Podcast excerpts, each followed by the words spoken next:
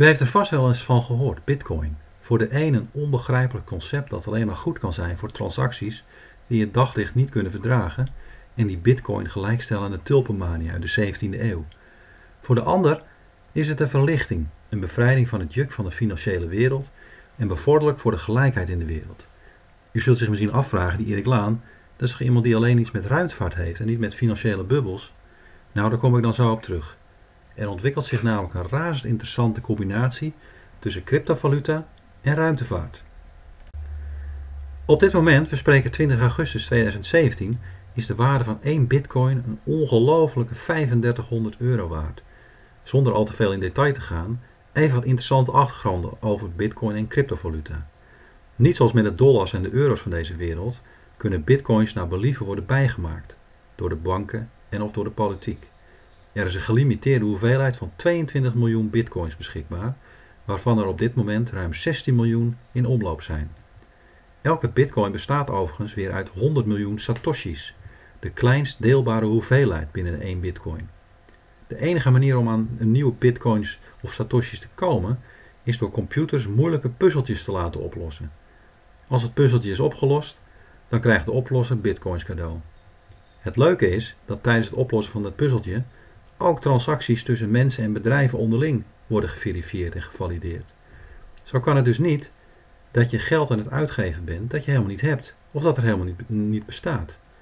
De moeilijkheidsgraad van de puzzeltjes is inmiddels zo hoog dat je alleen nog met een flink magazijn voor computers aan het rekenen kan slaan, terwijl je heel goed moet afwegen welke energieleverancier je inzet voor al je CPU's.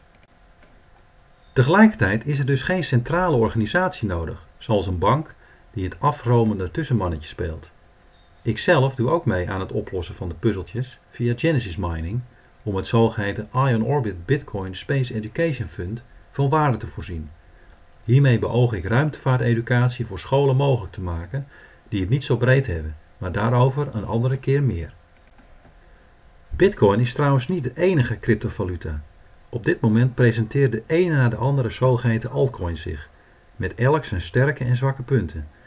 Een centraal terugkomende term is het fenomeen van de blockchain.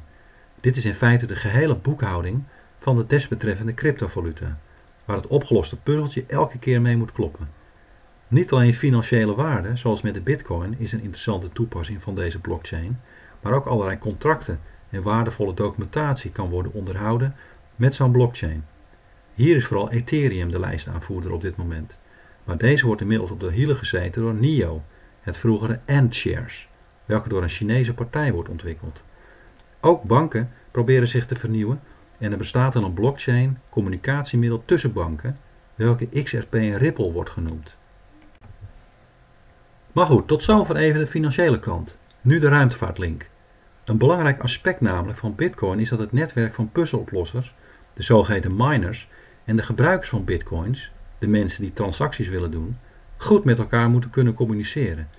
Nu is dit in Nederland natuurlijk prima geregeld met een landelijke dekking van 4G en werkelijk bij elke patatkraam een wifi-signaal. Ook is in Nederland het gebruik van internet behoorlijk vrij. Maar in de diepere bitcoin-kringen wordt echter getwijfeld of die vrijheid wel zo blijft in de toekomst. Hoe waardevoller de bitcoin en andere cryptovaluta zoals Ethereum en Neo worden, hoe meer bepaalde overheden zich bedreigd zullen gaan voelen. Dat door deze oprukkende digitale munteenheden, die geen landsgrenzen kennen, de belastinginkomsten zullen gaan drukken. Er is angst dus bij de bitcoin-gemeenschap dat het internet afgeknepen gaat worden en hierdoor het vrijelijk gebruik van bitcoin zal worden gelimiteerd. Zoals altijd is er een oplossing voor. En niet alleen dit keer is ruimtevaart de oplossing, zoals het ook is voor zoveel andere zaken. Op dit moment namelijk gebruikt het bedrijfje Blockstream al vier commerciële telecomsatellieten op geostationaire hoogte om de Bitcoin-boekhouding up-to-date te houden met gebruikers op de grond. Ook al zit de arme man of vrouw midden op zee of boven op de Mount Everest, met een bescheiden telecomschotel kan deze met bitcoins transacties regelen of meedoen met het oplossen van de puzzeltjes zonder ook maar contact te hebben met een lokale internetprovider op de grond.